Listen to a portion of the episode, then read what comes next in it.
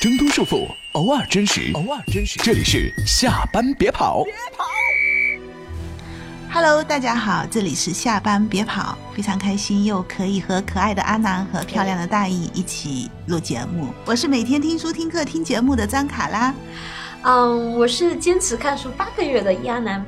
嗯，我就比较废柴，我是因为最近看综艺而磕 CP 如嗑药，昼夜不舍的苏大义。OK，其实我最近的状态真的突然间变得很好，我突然没有那么纠结孩子的教育，然后也不是很纠结工作上的瓶颈期，我又可以静下心来，呃，看和商业无关的书和电影，所以我真的还挺满意的。因为我一直觉得某每个人他在某一个阶段看的书啊什么，你真的能够反映你这个阶段的你的一个状态。所幸我最近在我录节目这个时候，真的已经变得很好了，因为我不希望自己的生活荒芜的只有工作。OK，那那个我们今天从娱乐性非常强的综艺开始聊一下，你们最近都看了什么有趣的综艺，跟我分享一下。嗯，好呀。首先我得说，就这个题目是群里面很多人就是点过名的，然后我们终于做了，还挺好的。然后我们会分享一下我们看的综艺、看的剧、看的电影、看的书，就一口气集中就是讲一讲啊。然后综艺的话，其实我最近真的看了很多综艺，就很多人会说啊，我不看国产综艺的，就是富 啊，没有啦，就是就是得想了解一下现在流行什么东西嘛。那有的是想要快进看，只是为了了解，但是有两个其实都非常好看，一个叫《我和我的经纪人》，一个叫做《我是唱作人》。唱作人的话，就是我本来会以为我是一个对原创音乐这件事本身创作，就是还好吧，我又不会作词，不会作曲，结果他把这个节目就很真人秀化，就他让你看到。选手们在 PK 在比拼的时候，互相的那些不同的性格，对，所以就第一期就是他这一季节目的第一集尤其的好看。我本来只是抱着了解的心情去看，就发现哦，我居然一刻都没有想过要加倍数，就还挺好的。但我主要想推荐的节目叫做《我和我的经纪人》，就是啊，如果你对娱乐圈有一丝丝的感兴趣的话，就看任何的很傻的电视剧，你不如去看这个，因为它真的相对来说还蛮真实的，就它好多反套路的地方。这档节目讲的是一星娱乐公司，然后里面的各种生存常态，就是有明星、有经纪人、有练习生、练习生的老板，各种各样的关系，然后明星的宣传、接剧的、管时尚的。它本身一星娱乐就是一个，就是我工作中有接触过，本身就是一个部门分工还比较清晰的公司，它有分时尚口的、接剧的，然后还有是专门的公益部门。然后你可以在里面看到比较真实的。相对比较真实的娱乐圈的日常会很有意思，对。然后还有就是，大家总会觉得说他会不会有套路？比如说里面有个女艺人叫乔欣，然后他在和老板谈解约，所有人都认为说他肯定最后没有解约，不然的话为什么给他这么多戏份和镜头？结果还真的解约了，就诸如此类，就还挺有挺有意思的。哎，你讲这个还蛮好玩的，就有一种我在真人秀的那个综艺里面看到了一个类似于美剧的领饭盒的一个结局，然后挺好玩的，嗯。那大一看了是吧？啊，我我我是真心的觉得国产综艺比国产剧好看的一个人，而且我最近几年看国产综艺看的非常多。前段时间 非常投入，对，前段时间很投入，就半年前入坑的一档综艺。其实我有在上一季的时候有谈到叫。嗯，深入人心，而且它第二季快要播了，但是我觉得一期一会嘛，就那个深入人心是我心里面的深入人心，它是我半年的，我觉得是快乐源泉跟乌托邦。我不知道为什么我很喜欢，就是它给我短暂的带来梦幻的一个东西，就像去年的幺零幺，我记得我们专门做过一期节目，其实我们也很喜欢幺零幺。我为幺零幺又哭又笑，也是那那一个两个月，就是真的是整个人是很投入的，全情投入。嗯，然后呢，深入人心的售后呢也很吓人，就是它里面的三十六子呢，各个后期的其他的综艺节目啊，包括接代言啊什么的，包括他们巡演啊，就一直牵着我的心。所以现在半年了，我还死死的躺在坑底。终于我我觉得不行了，因为我要回来做节目了。三天前，三天前我跟阿南说，我出坑了，我给他发了一个微。信。OK，好，说回来，那我最近又在看的综艺呢，我觉得因为推荐一些时下大家可以一起来追的吧，我就说一说两个吧。一个是我最近又追回了第二季的《这就是街舞》，啊然后去年我们一起追的，然后卡拉非常喜欢四字弟弟那个状态，对我很喜欢易烊千玺，曾经，嗯，嗯，我我是这样，我是一直我我觉得我可能终身我都会喜欢看就是音乐类的偏音乐类的节目，包括我看这就是街舞，其实我看的是身体怎么去控制音乐，我非常喜欢。对我这几年三百六十度的 都在追跟所有音乐相关各种，歌手到现在七季下来几几不落。可能有一个综有个音乐的综艺你们都忘了，叫《中国好声音》，大的我还在追。我我接下来还会追的一档综艺叫《乐队的夏天》啊，那个我也嗯预定要看的，肯定会看我真的是万分的期待五月二十五号开播。然后它是那个奇葩说的原创的人马打造的，然后里面会邀请三十一支国内的一二线的乐队，马东亲自下场主持，然后嘉宾团也很豪华。哦，嘉宾我好喜欢，高晓松呢，我们卡拉非常喜欢的，还有吴青峰，我们也很喜欢的，还有张亚东。这次的看点我可能是张亚东了，就是因为他是王菲鼎盛时期的音乐制作人，我觉得这这个，天哪，我要怎样啊？要疯。哎，好了还得再介绍一两句，就这就是街舞，因为我本身上一季其实我看的没有很认真，然后这一次呢，就所有的疯狂案例说九点七分，老网说是不是为了宣传，然后超好疯狂刷刷分，结果我后来真的去看了一下，真的好看。我也是抱着要了解性去看他的编舞非常高级。他第一集真的都可以跟去年的那个大结局，我我其实我因为我看综艺类，我有我有一点小经验，就是看歌曲类相关，一定要看背后的编曲是谁；看歌舞相关，一定要看背后的编舞是谁，太牛了。真的很真的。好，超好，，但我觉得还有一个点是，现在综艺节目都很厉害，他很会抓人的性格。就是他一方面是当然是街舞的水平巨高，各方面的舞美、灯光什么没话说。另外是他把对抗性又突出，又是无限的升级了。所以说所以我我有看所以说为什么说我说中国国产的综艺好看，真的好看他的故事性、冲突性，还有他的整个环节 Q 的非常好。对中国的而且还让你剧真的长太难见识看了。哎，真的，我真的觉得就是社会经纪人忍不就是他，我和我的我和我的室友是每周天一定要一起看这个东西，一一起就是吃着零食的，主要是我在吃了，然后喝着什么，啦一定要守着他看，然后。他比很多职场剧，他带来的冲突、启示、人物的成长，然后各方面都要更好。我们很多职场剧是国产职场剧，我指的是是非人物是非常空洞和我苍白的。觉得国很多国产的职场剧真的是没有上过班的感觉。绝对没有，从编剧到导演，感觉全剧组没有一个人上过一天班，连连连臆想。然后，但是那个就是真的很好看，真的好它真的好像看像看纪录片一样的快乐。是是是然后街舞也是，街舞是它的那个对抗性很强，然后把每个导嘉宾的那个性格都有拍出来，搞笑的搞笑，然后拽的拽，然后羞涩的羞涩，好好看啊。然后也推荐大家看，这对就是给大爷加一票。嗯我也很喜嗯欢街舞，对，我给你加一票。好，嗯，然后呢，唱作人我要接一下，我真的我很喜欢哎、因为我最近其实没有怎么看综艺，然后唱作人是真的第一季全部上半季全部看掉，我好喜欢梁博，对个对，我再加一个狗哥。啊，狗哥我也好喜欢。无与伦比的喜欢梁博，单眼皮，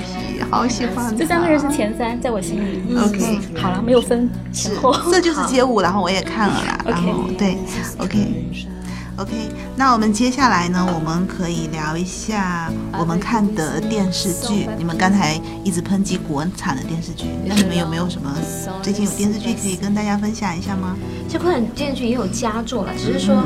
不知道为什么职场剧？统治着统治着，就是比如说很多收视排行榜的，就是要么是那种没有上过班的职场剧，要么是那种神经病的，就是那种就是不带脑子仙的侠剧，不带脑子的。神经病的，真的就是真的是不带脑子的这个人八千岁，那个人五千岁，然后每天幼稚的跟狗一样。然后我想说，你你活八千岁活五千岁是为什么呢？就是为了冲突而冲突，为了悲凉，为了什么沧海变化，然后我们说好不分离，要一直在一起，就那种，嗯，就令人生气。嗯我最近其实国产里面也有剧可以看一看，就是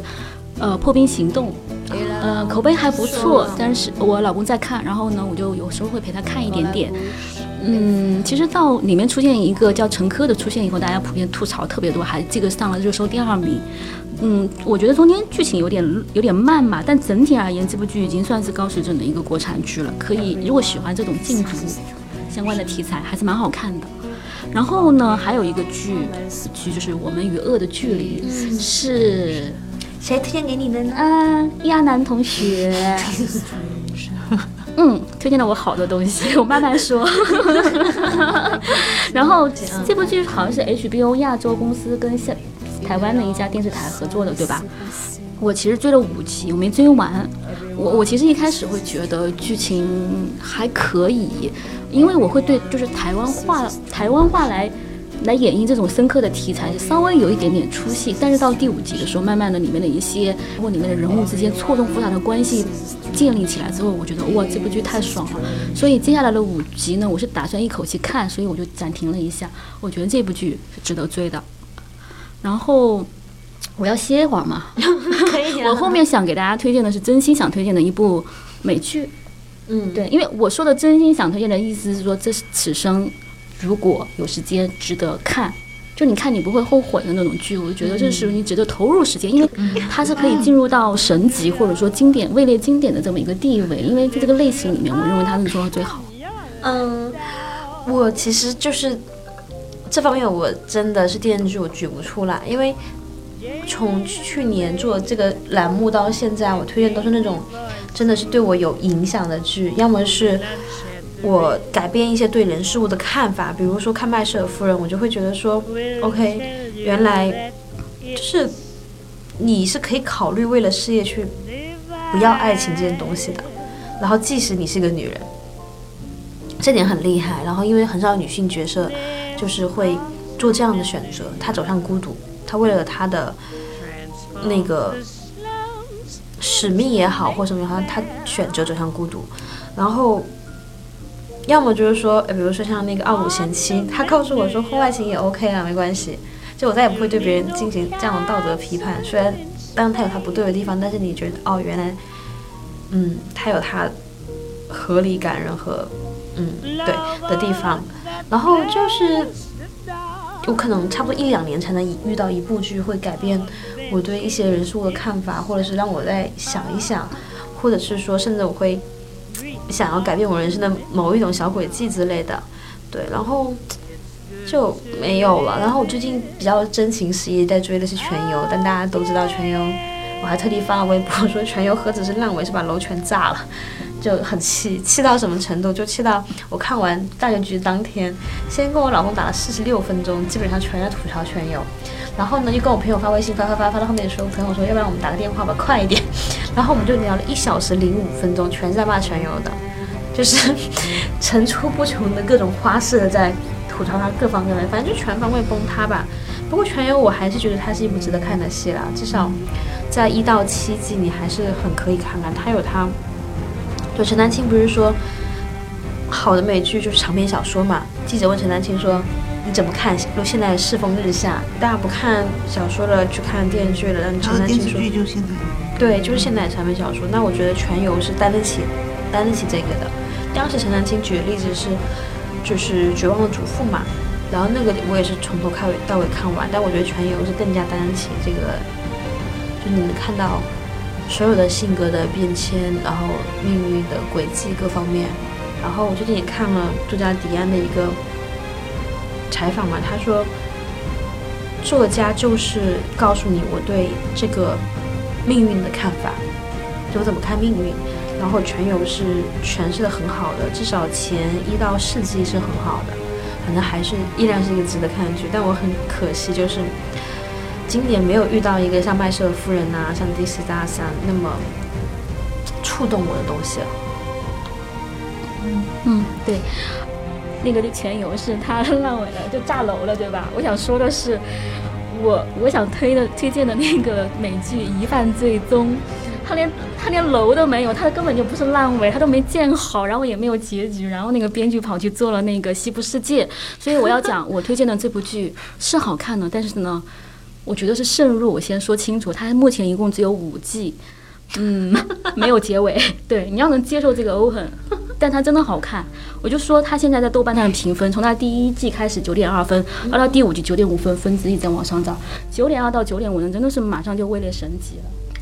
哦，然后我来说一下，就是为什么最近想到要推荐这部剧呢？就是因为它讲到了跟人工智能相关的东西。我觉得这个剧情可以说一下，因为我相信有很多人都不会入坑了。但是我觉得它太神奇了，值得看。它是讲到一个软件天才，他发明了一个程序，然后那个程序呢，他就造了一个为那个程序造了一个机器，那个机器可以给社会保险号发出预警，它能识别出来谁可能会进行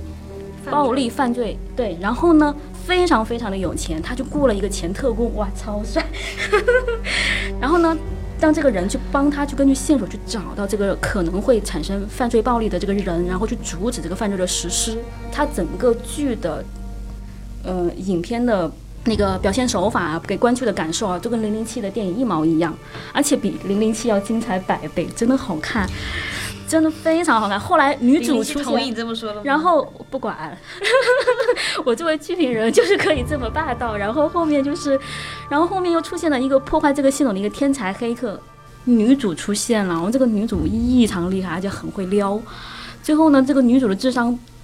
破天际到什么程度？两个双男主控制不了局面，太精彩了，看得很刺激。然后到了第三季的时候，真的是精彩一浪超过一浪，开始讲人工智能。然后它里面就讲到，就是人类与 AI 将如何共存。到这里我就不剧透了，因为那那个地方已经上升到很高的一个，我认为是一个高度，我值得看。就是我对这个领域感兴趣啊，我觉得很值得看。反正我不剧透，大概讲这么多。然后预告一下，我们有一期会讲人工智能这个话题。哇，反正你们要不要入这个剧，我不管你们，但是我肯定会再刷一遍。大一的安利一下，表演群去看他豆瓣页面，第一季是二零一一年拍的。我刚才也去看了，就他们那部疯狂的安利，我然后二零一六年就弃剧了，然后那个那个诺兰就去搞那个西部世界了。你知道西部世界也很很，但我真的觉得西部世界，我我觉得我西部世界我没有看，编剧是诺兰啊。那那那这个很好，绝对值得看。西部世界有，我觉得会有点是这样。我没有入坑西部世界，就一出来那个选题我就没有兴趣。对，是不是有点刻意？嗯。但是这个我我会看的，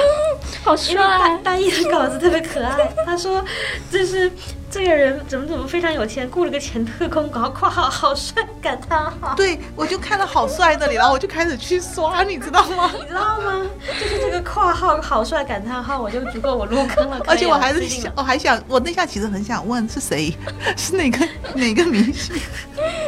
去看去看，嗯，好，好嘞。哎，对我得补一句啊，就是说。我推荐标准除了说能影响到我，如果不行的话，就再次之一级，就是说它能让我走不出来，嗯，就是能让我比如后面疯狂查它相关的东西啊，或者看演员的花絮，就跟大一追那个深入人心。一样的，就是能让我走不出来，那也是很值得推荐。全游算是有一点点，是，其实我也和阿南一样，就觉得那那那那个剧可能要不就让我拔不出来，或者要不就对我影响很大，然后然后全游就我我肯定很喜欢，然后还有一个是国务卿女士。然后我我真的蛮喜欢，可能是我个人的原因，就是它会比纸牌屋更打动我，就因为它的主角是个女的，然后她在工作、她的生活、她的亲情之间的那种选择和纠结和挣扎，这个东西会让我有有有很多的感同身受，所以我会很推荐很多在生活和工作上没有办法非常好平衡，并且非常追求。非常梦想有平衡的那种了，尤其对家庭会有亏欠感的这种职场女性，可以去看一下。OK，关于电视剧，你们确定都已经没有什么？因为我觉得们平时很多很多的，就天天在我面前炫富，你知道吗？没有，我是从开始每周看一本书以后呢，我的电视剧和电影都有看变更少一点。哦，好，那我们要不要？组长还没有到啊。OK，接下来要不要顺便讲一下，你每周都看一本书？你最近有什么书跟大家推荐一下？虽然就是看了蛮多啊，我想推荐就是最近让我比较走不出来的是《成为》，就是之前的节目里其实有提到过，就是米歇尔奥巴马的自传。我看的时候真的期待值非常的低，我想说那就是冲着名人光环了解一下八卦一下喽。结果呢，就我有看那个《向前一步》，当你看《向前一步》那种感觉，就是好难得有这么一个人，就是他就是惊人的坦诚，把自己的所有的。脆弱不安呐，然后犹豫啊，然后迷茫啊，又就是全部说出来。他说他会在，就是带孩子的时候，然后就在车里面抓紧时间吃一点三明治还什么的，跟自己说，嗯，你做的还不错，大家都还活着。就是我们不是有一期讲中年嘛，然后他其实就会有遇到说，老公有一堆事，自己工作有一堆事，孩子要管，光是说给家庭采购超市物品都已经是一件事情了，然后每天处理各种各样的事情，然后包括说他们比较成为呢，就是他有三个章节，一个章节叫 Becoming Me，一个叫 Becoming Us，一个是 Becoming More，就是开始是我要成为我自己，后来是我是我我们成为我们，就是伴侣关系，另外一个是 Becoming More，就是我们要做更大更多事情。我之前推荐比较肤浅啊，就专门讲或者他谈恋爱的部分。我也专门发过一个微博说他真的写的栩栩如生，然后就是想不到更好的词，就是他把他们的恋爱历程就像真的像看韩剧一样，就特别特别爽，就甜甜的。但这是一其中一部分，另外一个部分是他探索自我的部分，就 become，就是说他本来是一个很怎么说呢，以优秀为人生目标的一个女孩，然后她家境是很一般的，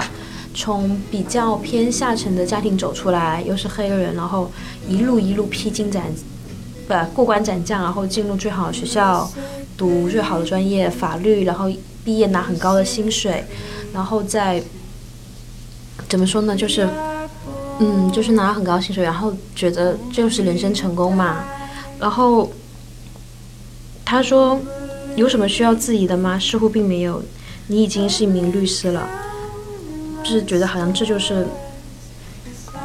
人生全部的意义吗？但他还是会有怀疑。就他遇见奥巴马之后，因为奥巴马是一个我们我在之前节目有讲过嘛，是一个某种程度上天真的一个人。就他面对高薪、人脉各种事情，一样是贫困的家庭走出来的。他不在乎，他不像所有人那样，就是急吼吼的要拿到 offer，然后急吼吼的要怎么样？他反而拒掉了很多所有人都认为他该去的那个地方，所以他也在恋爱过程中，然后在想自己说这就是我要的吗？所以他在快要成为律师合伙人的阶段，选择了离开他的职业，跑去做公共事务。就他把他的所有的过程全部摊开来，然后。一度也找到了平衡，后来又失去了平衡。为什么？因为家庭的重担。后来又有什么事情？就是丈夫的光芒万丈把她遮盖了。她变成了奥巴马夫人。她本来有很成功的工作，很好的事业，好不容易找到自己的定位，结果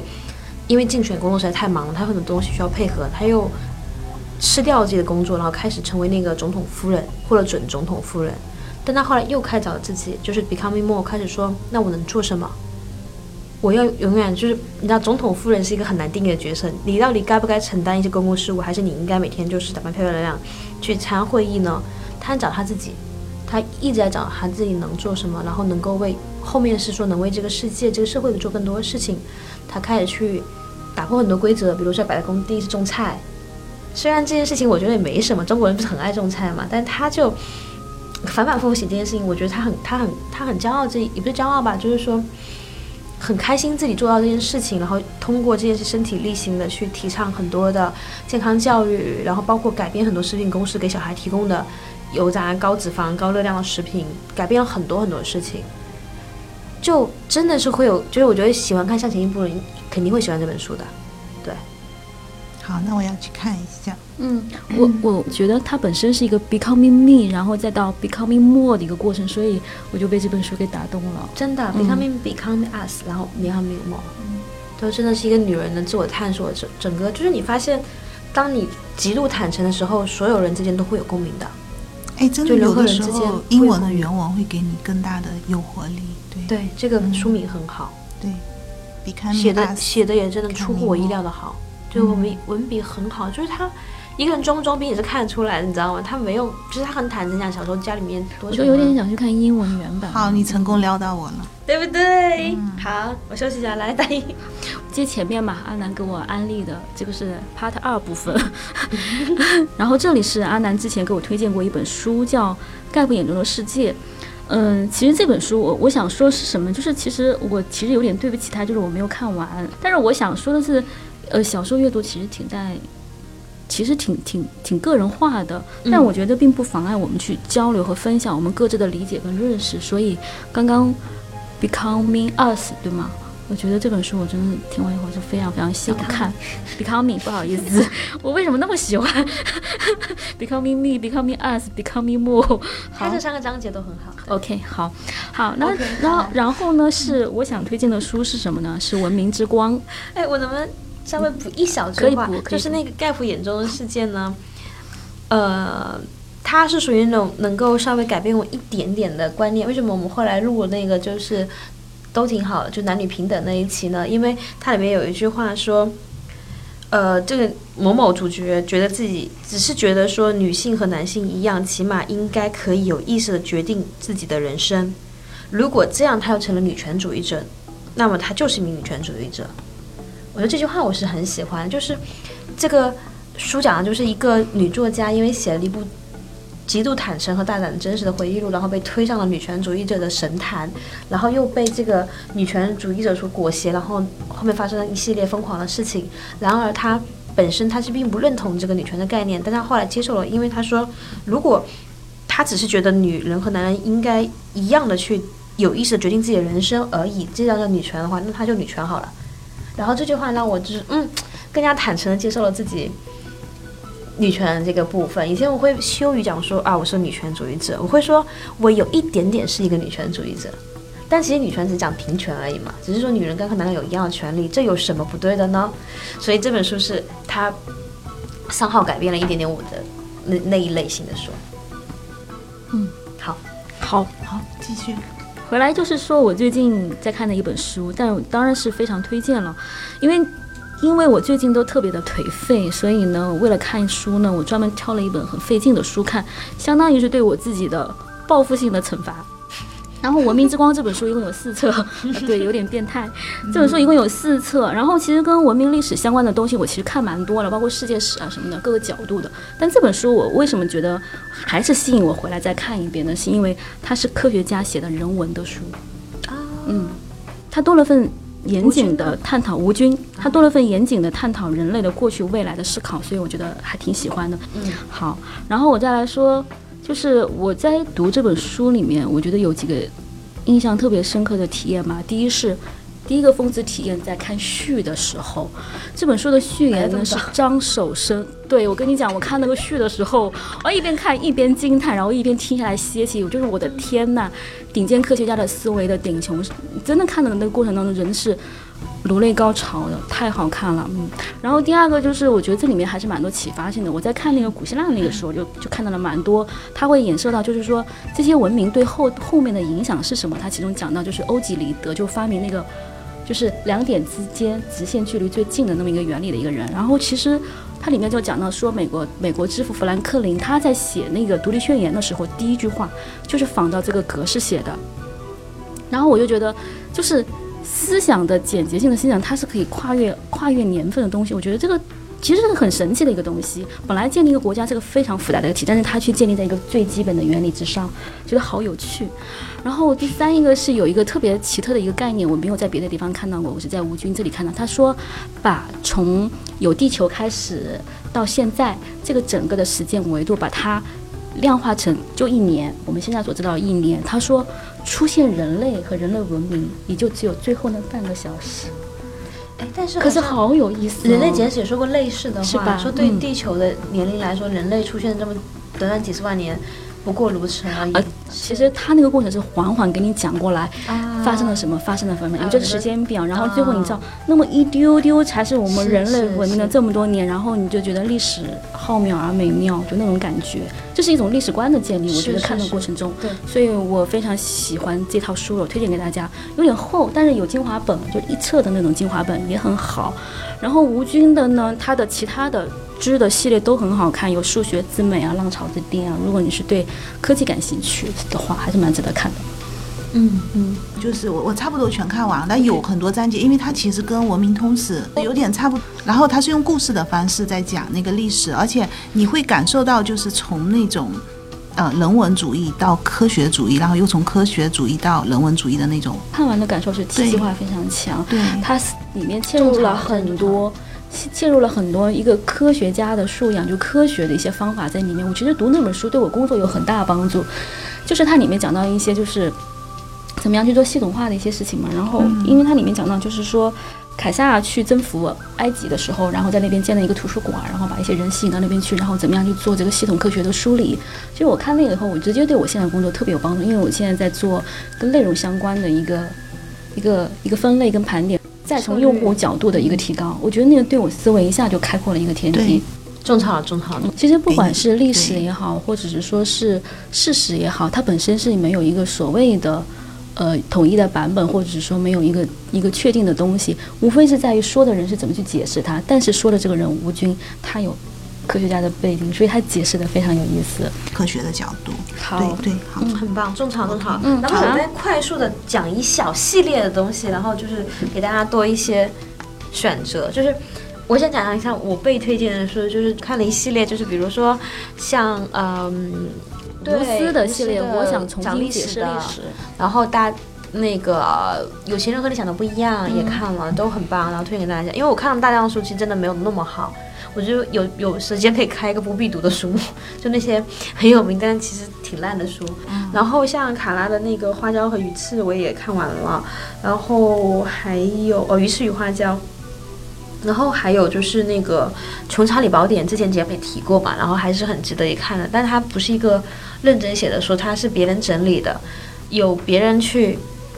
搞的他的理论，然后有跟《论语》差不多的，然后是属于巴菲呃查理芒格的，而且反反复复，反反复复，因为有时候是他自己的第一人称演讲的，有时候是别人总整理的。但是跟大一刚说的很像，就是你看到序，你可以看到很多东西，你把序看完了，他可能重要的思想已经他。他的点不在于说他的书的逻辑啊各方面的，他是说他有那么几个思想，你要抓住了，你就一生受益无穷。你要拨开那些乱七八糟的东西，然后去 get 它的核心，然后你要真的相信它。然后还有就是，如果是偏文学的话，一个打通书店，我喜欢因为比较私人，我就不展开了。然后还有就是，因为它也不是一个很高分的书。然后还有本书就，很神奇，叫《冬泳》，它最大最有名的标签是易烊千玺 Instagram 推荐了。然后看完之后，我就觉得说。它的文学性也好，人性也好，还好没有打动我。但我觉得穷真太惨了，因为冬泳有七八个短片吧，合在一起讲了，主要是一件事情，就下岗，东北，在东北那样的地方，就是你更容易苍凉嘛，然后就整个特别白日焰火范儿，然后呢。我对很多命运没有特别深的共鸣，但我真的觉得哇，穷真的太可怜了。所以我看完之后，立刻把大一推荐那个有些人很想的不一样，以前一直没看，大概拖了有一年吧。然后看完冬泳之后看了，然后又开始看《富爸爸穷爸爸》，也是一种意外的收获吧。对，但这几本书都还是值得一看的书，可能角度不一样，但大部分书就是很多书真的，嗯嗯。冬泳我是那个阿南，他有第一时间给我推荐，然后呢，我看了一下节选的文字。我觉得确实值得看，就是文字文字非常好。那个阿易他阿易老师他有一一句一句推荐语，我觉得这句推荐语是这么说：他说文坛新来的高手有一股雨水冲扫过的带着野兽气味的生猛劲儿。我觉得这句话我也会吸引我会去看，因为我我记得就是，呃，国内的这种相对于说比较年轻一代的写一些跟。地域相关的文学的话，我觉得写的比较好的一个是前几年横空出世的一个写江新疆的阿泰勒的叫李娟的嘛，我觉得文字真的是非常好。对，那这类的小说我还是蛮爱看的，因为我们跟他会有会有情感共鸣。嗯，对，所以冬泳这本书我会看。嗯，我刚刚大爷说他文字哈，我稍微读一小段话，就是说，呃，黑暗极大，两侧零星有光在闪。好像又有雪落下来，池底与水面之上投射。我扎进去又出来，眼前全是幽暗的幻影。嗯，他讲的是一个人自杀，但是他的那个场景，就是他的文字是很值得那个。但我我会觉得他有一些对性格的描写或各方面，其实我对我来说不够。但他文文字是很好的。对，我们可以接下来讲很隆重的开始讲电影这个部分。其实我真的会比较喜欢。呃，讲电影这个部分，从我个人来说，因为电视剧我真的没有时间一下子看那么多集，但是电影的话，我是觉得你状态好一点，你就可以有那么一个多小时来看。那我想问一下，电影的话，你们有没有什么很好的最近推荐了或者看了很有感觉的？我其实电影是我相对来说最荒芜的一块，因为就是看书之后各方面时间真的都少了很多。然后像那个陈伟是我。看完之后会熬夜到三点多，一直看米歇尔奥巴马各种视频，我想看他现实生活中他讲那些演讲的样子怎么样的，看他在爱人秀里跟别人比赛，就是俯卧撑还是什么之类什么样子的。但电影的话就还比较荒芜，但我觉得比较开心的事情是在院线里面能看到像《绿皮书》，然后像《何以为家》，然后像《波西米亚狂想曲》那样的好的电影，是最近比较开心的事。就即使我已经荒废了自己，偶尔进电影院还能看到一些不错的片子。然后如果有推荐的话，我想推荐《何以为家》吧，就是和冬泳有一点像，就是你对命运的无能为力，就你身在某一个阶层，然后当命运让你笼罩的时候，你其实很多时候挣扎是没有什么用的，你会在那个里面。然后那是一个小男孩的故事，小孩本来应该是快乐和充满希望的，但他因为是难民嘛，然后在。就是父母也处于一种极度的混沌和无知的状态，就他们生孩子根本不知道为了什么，生了一个有个七八个，然后大的带小的，然后呢，女孩长大了就嫁人，说说嫁人其实跟卖差不多，男孩就帮忙带小小的以及出去赚钱，赚钱包括路边摆摊以及就是甚至是制毒，然后教育什么的不重要，根本不管你，然后你能给孩给孩子什么根本不在乎，每天想的就是说。哎，你们接小孩把饭给，就是每天有饭能吃饱，房租能交上就可以了，不管这么多。然后，但最最难过的是，如果你无知无觉的活在这个世界上那么麻木的话，可能也没感觉。但那个小孩是，他后来就有有人说这个结尾的过分煽情，但那小孩后来他他在少年监狱里打个电话给电视台说，为什么我们的命运是这样？然后为什么我们？就是像块地毯一样，一直被所有人踩。然后我看看那种真的是哭，就感觉被人暴打了一样，就哭太惨了。出来之后还一直在哭，就是他的这种清醒和觉知是让人最心疼的，因为他真的是一个很棒的孩子。然后他尝试过离家出走，尝试过很多事情，尝试过阻止他妹妹就是嫁人，但是都没有成功。嗯。但是它并不是一个一味沉重的片子，它还有很多小的细节是，甚至会让你觉得有点可爱欢乐的。然后小男孩长得也非常的帅，然后这个小孩是演他自己的故事，就是他基本上电影的故事来自于他自己亲身经历，但最后结果是好，就是因为有这个剧组的帮助，之后他真的全家移民到了瑞典还是瑞士，对，但还是一部挺挺值得看的电影，嗯。我电影的话，我最近其实又重新看了一下《将来的事》，然后我真的非常喜欢，我可能看了真的不下四五次。然后我要讲一下，他就说里面有一个五十多岁的一个女哲学的老师，然后她在这个年纪的时候，她失去了她所有的社会关系，嗯，她老公出轨，然后她妈妈去世，然后她女儿有了自己的生活，在。我我我是为什么会很喜欢？因为我看这个电影的时候，我就可以想象，如果他就好像我会看到一个，如果我自己遇到这些事情，我就是这样，就是，嗯，当她老公跟她坦诚她出轨的时候，她不是急着要去问那个小三是谁，而是她在那里淡淡的说：“我以为你会爱我一生。”哦，然后你你就会看到那种，但是他整个画面会让你觉得哀而不伤。就是一直会在那种很平静的忧伤里面切换各个场景，从码头到山坡，然后到什么呃列车里面，这样就是你会真的会看到一个女人那种非常温柔的坚持。我再讲一个东西，可能你们会很会很有同感，就是当她老公要离开她的时候，其实她也没有很难过，但是她离开之后，她发现她老公把她非常心爱的书带走的时候。他就会觉得你这个混蛋，你居然把 什么什么书给带走。然后就是里面在很多很多的细节，包括他那种淡淡的忧伤，比如他会在呃那个像地铁上开始看自己的哲学书等等，这种就是他各种排遣不开心的方式，就从头到尾我都会觉得那很像是一个，如果我遇到这些状况，那就是我。其实我周围有很多人看这个电影都有相似的感觉，就是他非常适合那种。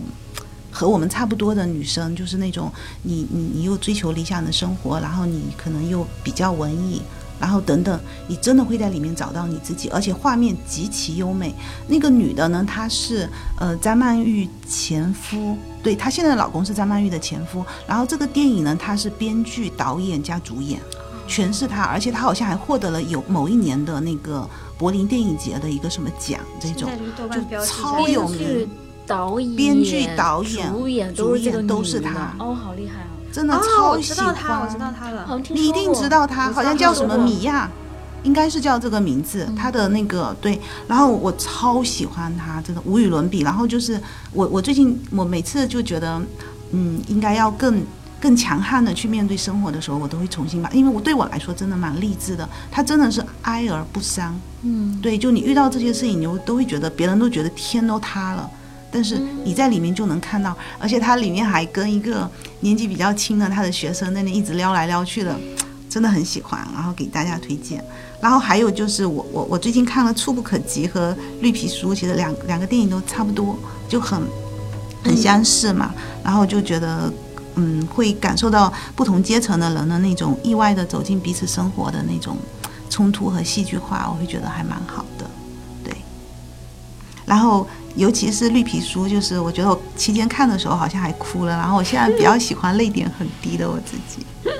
对，因为哭起来会很爽。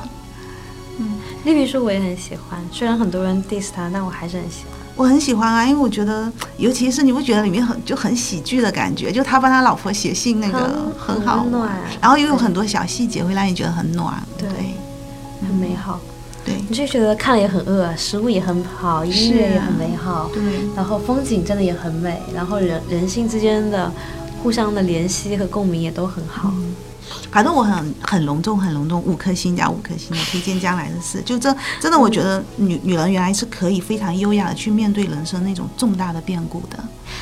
那个我看了那个《将来的事》里面有，就是豆瓣里面第一条的最高分的那个评价是说什么来？说是说一个精神世界丰富的女人还需要婚姻吗？连艳遇都不需要。对我不，知道她是否是就那个小小小孩，就我我就不剧透了，但是。但是这个电影让我想起嗯另外一个电影，就是我呃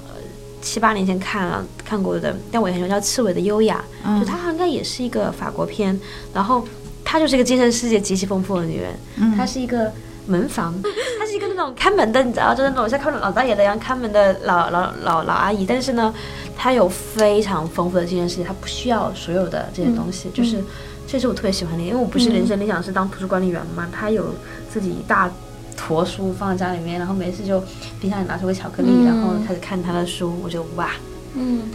嗯，很好。嗯，好棒！我觉得收获了几部会去看的片子，将来的事。其实绿皮书我当时没看，我觉得应该去补一下。可以看对的，挺好何以为家。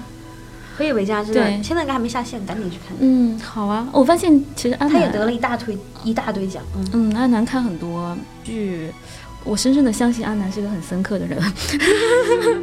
因为我觉得他看的剧也好，书也好，包括你看《何以为家》《冬泳》也好，或者怎么也好，他我觉得都是现实加强版吧。因为。我也看《富爸爸穷爸当爸那当然，我我只是举几个例子吧，嗯。就是看上去我觉得今天连成一条线的话，》啊。但我想说，呃，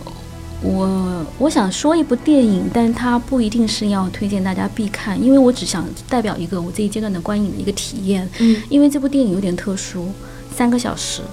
它叫《绿里奇迹》。就是如果你能在这种没有什么感觉的这种日常里面，你花三个小时去看这部电影的话，你会被画面也好，情节也好，因为我觉得它真的是情节非常的真挚，三个小时能让你推进下来，慢慢的看完，沉入进去，那个体验是整个过程百感交集，体会到非常多的，嗯，可以说它并没有什么太大的场面，它蛮多人性的东西、细节的东西，细细的、层层的推进。尤其是当中，我们在我在看到我我可能以前很喜欢看片的类型，就是喜欢看美好的东西，但这一次我的观影体验是我从很多的罪恶里面、死亡里面、恐惧里面，我反而看出了爱与救赎，我反而得到了心灵的升华。我吧，我我觉得这个三个小时的过程是让我就是很触动我内心的一个过程。然后这部电影呢，其实。是汤姆汉克斯巅峰时期的一部作品，而且这个作品非常早，估计已经标记了想看。我估计应该是他年轻时候吧，真帅！我没有想到他在阿甘之前还那么帅，非常耐看。我我我只要遇到帅的，我就无法跳过这一关。就是就是你要是喜欢那种 old time handsome 那种，就是真的觉得帅，那个眼睛里面全是星星英。俊那种周正，英俊周正真的好看，然后剧本是真好，然后他那个剧本是史蒂芬金的一部非恐怖的小说改编的，就是史蒂芬金其实在美国他写了很多很著名的《散灵》啊、《肖申克的救赎》啊什么的，地位也是很高的，所以我觉得有他在这部剧本身剧情是很好的，所以我觉得，嗯，我我开始怀念那种就是人文电影的那种表达的方式，所以我觉得这部剧看完以后我很舒服，我觉得三个小时，最近的一个观影体验。好的，今天收获满满，我在豆瓣上疯狂标记。OK，非常感谢。听到此时此刻的你们，然后一直给我们鼓励和还有就是要谢谢晴天和船长，差不多每期都给我们评论。对。其实每次看到他们第一时间，然后来听，然后来评论，真的心里非常的嗯，对感恩。，还有一位叫 Evan 的听友，是是是，然后还有我们很多社群里面的很多的，就是呃听友，然后给我们提供了很多很好的选题和建议，非常谢谢你们。好的，那今天的片尾呢，就选了就是《波西米亚狂想曲》这部电影的、啊里面我非常喜欢的一首歌《Love of My Life》。这首歌呢是那个菲尼送给他的挚爱 Mary 的歌。然后整个电影当中，其实我除了那个结尾的二十几分钟的演唱会，我最喜欢的就是和 Mary 的那一段反手弹钢琴，好美。你知道他们戏外在一起了吗？男女主演，就是他戏里面是一个行好八卦婚的我不知道 gay，戏戏外他们在一起了。哦这部也是我走不出来。我跟你讲啊，哦我最后讲一句话，这一句就是我看完《波西米亚狂想曲》之后，我一个人在外面走了一个多小时，我把那个电影的原声带，就网易云上有电影里面所有出现的歌的原声带。听完了，可能还不止一个小时，走了一万多步。我就是一个人，就是你必须要把自己放到室外，然后你去认真的，就是没有别的东西，只有你和歌，然后还有街上的人，哇，这是段很奇妙的体验，很棒。非常喜欢这首歌。好，那今天就把这首歌送给大家。好的，嗯好的，好，谢谢大家，晚安。晚安，晚安，爱你们。么么哒。